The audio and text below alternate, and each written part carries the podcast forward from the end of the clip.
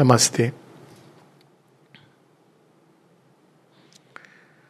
प्रत्येक रिलीजन की एक ही कहानी है।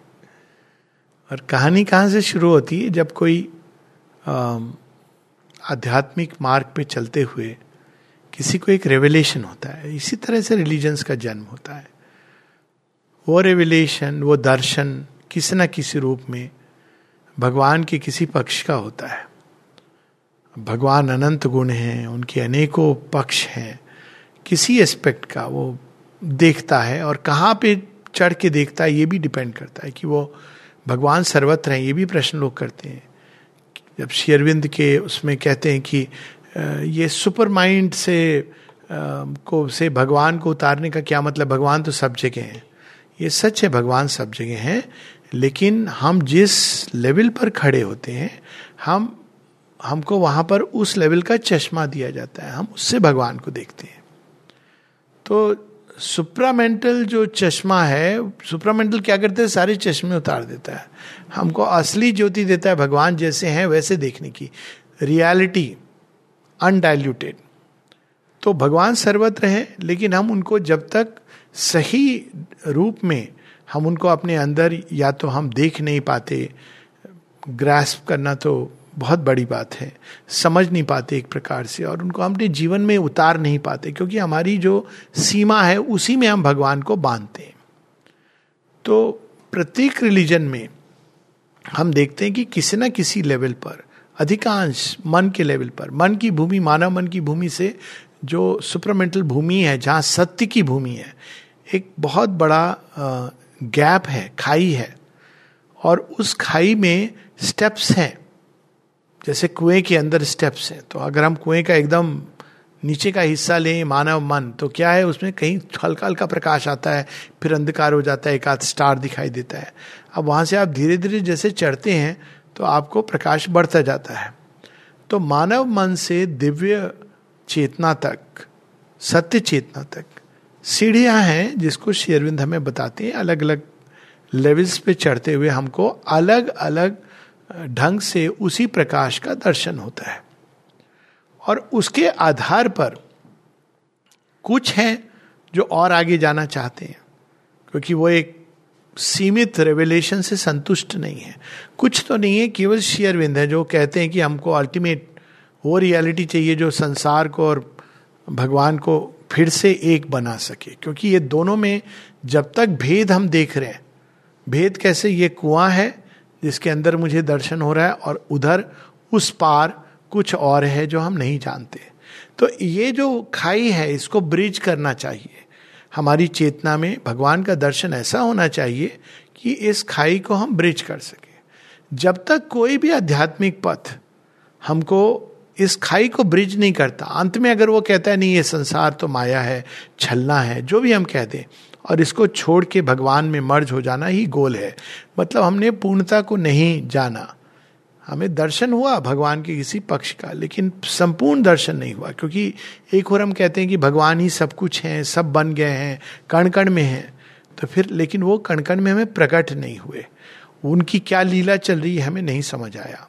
खैर, प्रत्येक रिलीजन में प्रारंभ ऐसे ही होता है। कहीं ना कहीं किसी स्टेट में, किसी अवस्था में, किसी कारणवश, किसी बिना कारणवश अहत्व की अचानक किसी को एक भगवान का रेवलेशन होता है। और वो रेवलेशन एक स्टार्टिंग पॉइंट होता है रिलीजन के बनने का। मतलब ये कि जिसको ये रिवलेशन होता है, वो यदि अपने आप में संतुष्ट हो जाए तो बात अलग है, लेकिन वो शेयर करता है। क्योंकि ये मनुष्य के अंदर ये टेंडेंसी है। जैसे आपने खीरा पाया, आप कहते हो, देखो, इसको ले लो, ये बड़ा अच्छा है। तो अब जब वो शेयर करता है तो नेक्स्ट मोमेंट प्रॉब्लम शुरू हो जाती है। अब जिसको रेवलेशन मिला, समझे कि उसको एक हीरा मिला तो वो दिखा रहे सबको, मुझे ये हीरा मिला है। तो अब लोग तो हीरे के लिए उसे मेहनत की थी। अब वो चाहते हैं कि मैं हीरे को ऐसे ही ले लूँ। तो ऐसे तो मिलता नहीं है तो वो पथ बताते हैं कि ऐसे से चलोगे लास्ट में तुम्हें हीरे की दुकान आएगी, वहाँ जाके तुमसे प्राइज इसका मांगा जाएगा। तो इसका दाम क्या है? दाम है कि तुमको ईगो को खोना पड़ेगा, या जो भी हम किसी प्रकार से, तुम चढ़ते चढ़ते एक टाइम अगर तुम इसका दाम देने के लिए तैयार हो, तुमको ही हीरा मिलेगा। कुछ लोग चल पड़ते हैं सिंसियरली आस्था के पथ पर। और आस्था के पथ पर चलते हुए उस हीरे की दुकान तक पहुँच जाते हैं। कुछ लोग आधे रास्ते से वापस आ जाते हैं, क्योंकि श्रद्धा का अभाव होता है। आस्था और श्रद्धा में ये अंतर है। आस्था होती है कि किसी ने कुछ कहा है, मुझे इसमें विश्वास हो गया। एक प्रकार का एक विश्वास है, मानसिक विश्वास है। लेकिन जब हम चलने लगते हैं तो हमको लगता है, वो हीरे की दुकान कहाँ है भाई? उसने बताया तो इधर था, फिर हम डाउट करने लगते हैं। या कभी हम ही रास्ता भटक जाते हैं इधर उधर मुड़ जाते हैं। और फिर हम कहते हैं, वो दुकान कहाँ थी? फिर हम कोसने लगते हैं कि उसने दुकान बताई भी थी, सही बताया, गलत बताया, और आधे रास्ते से लौट जाते हैं। अधिकांश लोग। कुछ लोग वहीं आधे रास्ते में अपनी दुकान खोल के बैठ जाते हैं। हीरा ले लो, हीरा ले लो। अब उनको पता है इस रास्ते से आएँगे लोग हीरा लेने के लिए। तो कौन जाएगा उतनी दूर? हम ही नहीं पहुँचे तो हीरा ले लो। अब वहाँ पे आपको अमेरिकन डायमंड सस्ते में मिल जाता है। असली हीरा तो मिलेगा नहीं। असली हीरा उन्होंने भी नहीं देखा है। जर्किन ले लो, जर्किन ले लो, सस्ते में ले लो, क्योंकि अब उनको पता ही नहीं है ओरिजिनल दाम कौन देगा तो वो बड़ा आसान रहता है। थोड़ा आपने पाठ कर लिया, थोड़ा एक जगराता कर लिया, थोड़ा पाँच बार आप बैठ गए, घुटनों के बल, हरा झंडा, पीला झंडा दिखा दिया। अब इससे बड़े संतुष्ट होते हैं लोग। उनको लगता है कि वो दुकान खुली थी, उसमें हमको मिल गया हीरा। कुछ नहीं मिला। और उल्टा हुआ। आपकी आगे बढ़ने की क्वेस्ट खत्म हो गई। समस्या रिलीजन की ये होती है कि रिलीजन कई बार आपकी क्वेस्ट को खत्म कर देता है। भारतवर्ष में इसीलिए रिलीजन और रिलॉजिसिटी को केवल एक प्रारंभिक स्टेप बताया गया। भारत में योग को हमेशा प्रिजर्व रखा गया, जिसके द्वारा हम वही आत्मदर्शन पा सकते हैं जो ओरिजिनल फाउंडर ने पाया था। नहीं तो हम एक रिलीजन की दुकान बना लेते हैं। और ये सब जगह होता है। आप जाइए किसी भी बड़े आ, मंदिर के उसमें और वहीं आपको बाहर में रिप्लिका भी मिल जाएँगे वो प्रसाद भी मिल जाएगा आप पैसे दीजिए ले लीजिए। अब ये एक ठीक है वो एक स्टेप है। भारत ने इसको डिस्कार्ड नहीं किया। ये नहीं कहा कि ये व्यर्थ है। भारत कहता है ये ठीक है स्टेप है लेकिन भैया यहाँ से प्रसाद लेके मत लौट जाओ। असल चीज़ अंदर है। अंदर चले गए, आप सामने आपने डेटी देखी तो भारतवर्ष कहता है, ये भी नहीं है अल्टीमेट अब उनको अपने अंदर देखो, जो तुमको घनश्याम बाहर दिख रहे ना, उनको अंदर देखो। तो अंदर भी आपने देख लिया। नहीं नहीं, अभी नहीं। अब इन घनश्याम को सारी सृष्टि में देखो तो ये भारत के अंदर ये योग की परंपरा है। इसलिए भारत में कभी ये समस्या नहीं हुई रिलीजन रिलीजियोसिटी में बंद होने की। लेकिन दुर्भाग्य, भारत के बाहर जो कई वहाँ पे रेवलेशन इतने कम, जो भी भूमि पोषित नहीं करती थी आध्यात्मिक कणों को, ऊर्जा को तो वो एक रेवलेशन हुआ, चलने को पथ बताए। पथ बताते हैं मतलब जैसे क्राइस्ट है, उन्होंने पथ बताया, बुद्ध है, उन्होंने मार्ग बताया। लेकिन मनुष्य नहीं चल पाता है, थक जाता है। पहले तो समझ भी नहीं आता है उसको कि ये क्या है, और उसको प्रैक्टिस करना उसके लिए सरल नहीं होता है। आप केवल बुद्ध की वाणी एट फोल्ड पाथ आप पढ़ें उसको। उसके बाद आप जाएँ वहाँ पे बौद्ध गया और देखें कि सब लोग वो आ, मंत्र कर रहे हैं। आपको लगे ये थोड़ी ये कहाँ पे बताया बुद्ध बुद्ध देव ने? वो तो बड़े माइटी हैं। वो तो कहते हैं डिजायर्स के ऊपर ट्रैम्पल करो ईगो को स्ले करो और तुम right perception right understanding right thought right action मतलब अद्भुत है अगर हम वैसे पढ़ें। कृष्ण जी अब कृष्ण ने ये थोड़ी बताया कि तुम डांस करोगे तो मुझे प्राप्त कर लोगे। Look at what he reveals in the Gita केवल एक सूत्र पकड़ ले, समता। मनुष्य उसी में हिल जाएगा। समता कहा? ले जाएँगे युद्ध क्षेत्र से। अर्जुन को कह दिया, देख क्षमता का अभ्यास करना। अब अर्जुन ने तो कहा होगा, बहुत अच्छी बात है, आप साथ हो, क्या प्रॉब्लम है? उसमें अभिमन्यु वध भी हुआ क्या क्या नहीं हुआ? कहा, समता। तो वो अधिकांश लोग योग पथ पे नहीं चल पाते हैं। वो दुकान खोली, वहाँ से आगे। दुकान में कौन बैठते हैं? मुल्ला, काजी, पंडित, मौलवी, प्रीस्ट, पादरी, यही सब बैठते हैं दुकान में। और भूल क्या होती है? वहाँ तक ठीक है, जहाँ तक वो उनका अपना एक रोल है।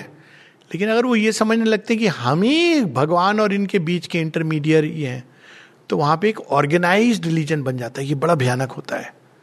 जब तक एक रिलीजन रिलीजियोसिटी है, ठीक है। आप चढ़ रहे हो। पादरी का काम केवल संकेत देना है कि भाई देखो, यहाँ रास्ते में नहीं तुम वहाँ जाना है तुम्हें। पंडित का भी काम यही है।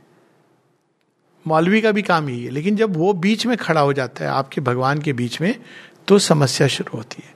और जब वो केवल अकेला नहीं होता है, झुंड में आ जाता है तो ऑर्गेनाइज रिलीजन फॉर्म होता है। एक वेटिकन सिटी का जन्म होता है। बड़ा भयानक होता है वो। क्योंकि तब भगवान कहते हैं, भाई, तुम ही चलाओ दुनिया। मैं तो चला अपने धाम।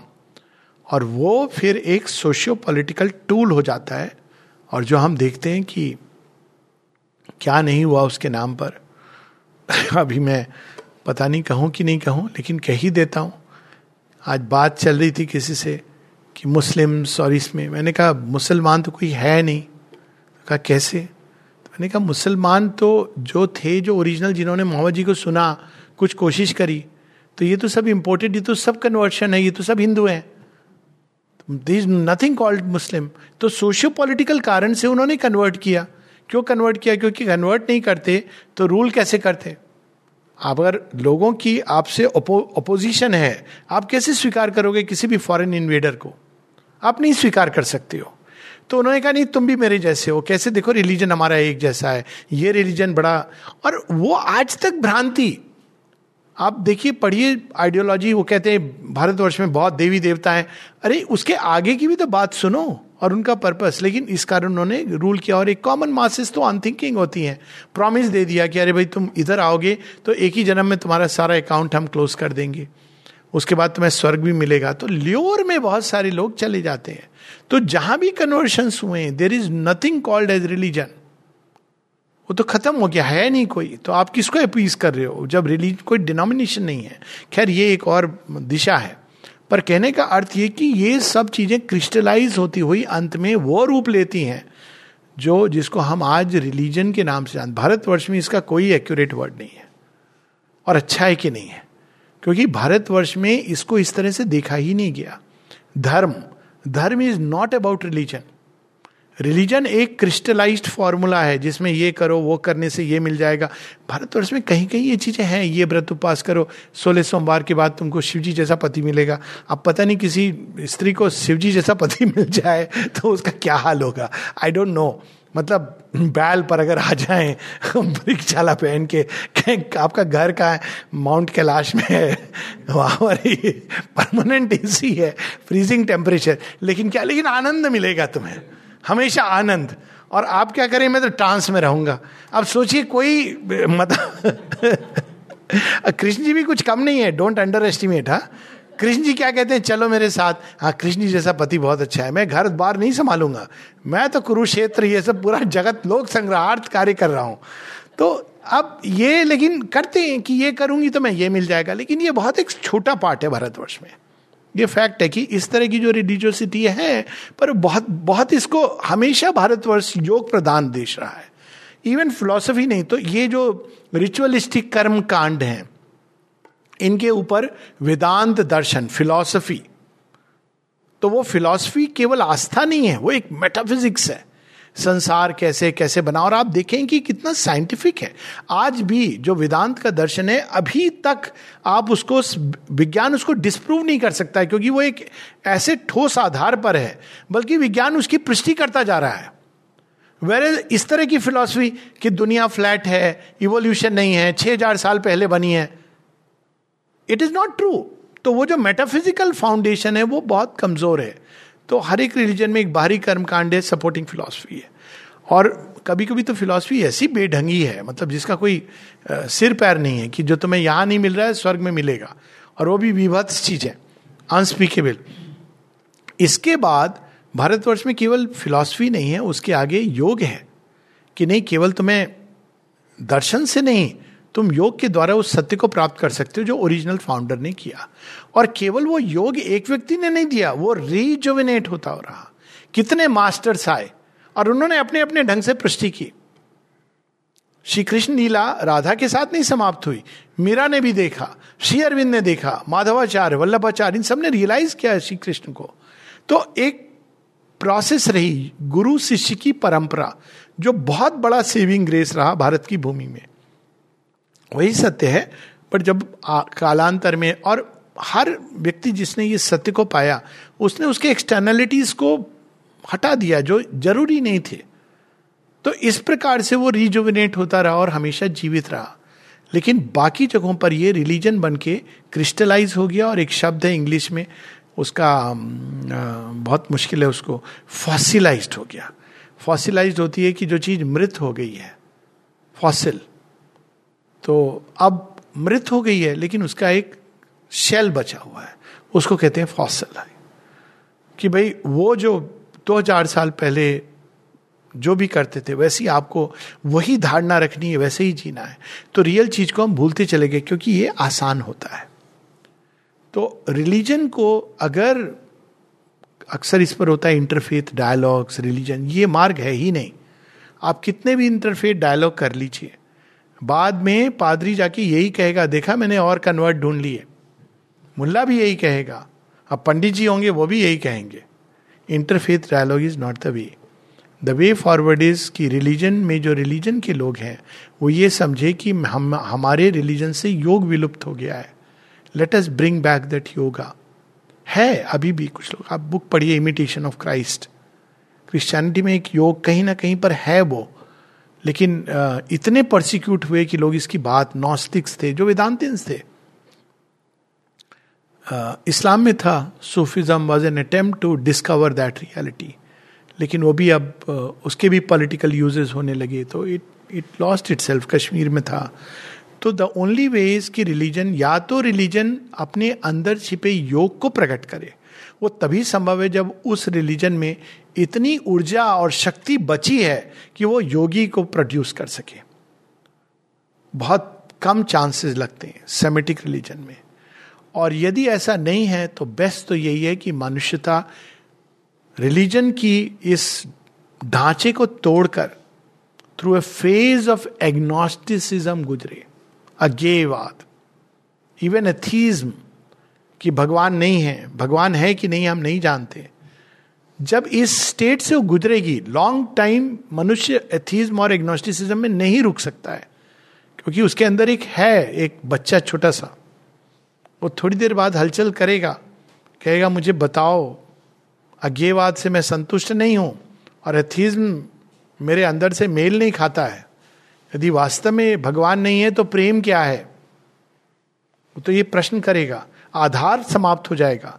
तो चूँकि वो बच्चा अंदर में है, जिसको हम कह सकते हैं कि of course it is a psychic being वो ग्रो करेगा और एथीज्म और एग्नोस्टिसिज्म एक स्टेपिंग स्टोन हो सकते हैं, एक ऐसे रिलीजियस ढांचे को तोड़ने के लिए, जिसका अब केवल ये नहीं कि यूजफुल नहीं बचा मिस यूज़ हो रहा है। आप इसलिए अगर आप देखिए तो पूरे यूरोप में इस तरह की एक वेव आई हुई है। जहाँ पर एक और लोग इस ढांचे को तोड़कर एथीज्म और एग्नोस्टिसिज्म और उससे जुड़ी हुई आइडियोलॉजीज अपना रहे हैं। और उसके रिएक्शन में एक बड़ी स्ट्रांग ये भी हो रही है कि नहीं, किसी भी तरह रिलीजन को रिवाइव करो। आप रिलीजन को नहीं रिवाइव कर सकते हो, उसके अंदर छिपे योग को रिवाइव कर सकते हो। यही एक होप है। और नहीं तो बेटर है कि वो ढांचा टूट जाए और उसकी जगह कोई नई चीज़ प्रकट हो। और अल्टीमेट तो ट्रुथ यही है कि हर मनुष्य को एक दिन आस्था से आगे श्रद्धा का दिया जलाना है और श्रद्धा का दिया जला के अध्यात्म, यानी उस खोज में लग जाना है कि हमने सुना है आत्मा के बारे में। अब मैं हिंदू धर्म की बात करता हूँ। सब लोग गीता पढ़ते हैं। आत्मा मरती नहीं है, आत्मा ये नहीं होती है, कोई उसको छेद नहीं कर सकता, सुखा नहीं सकता।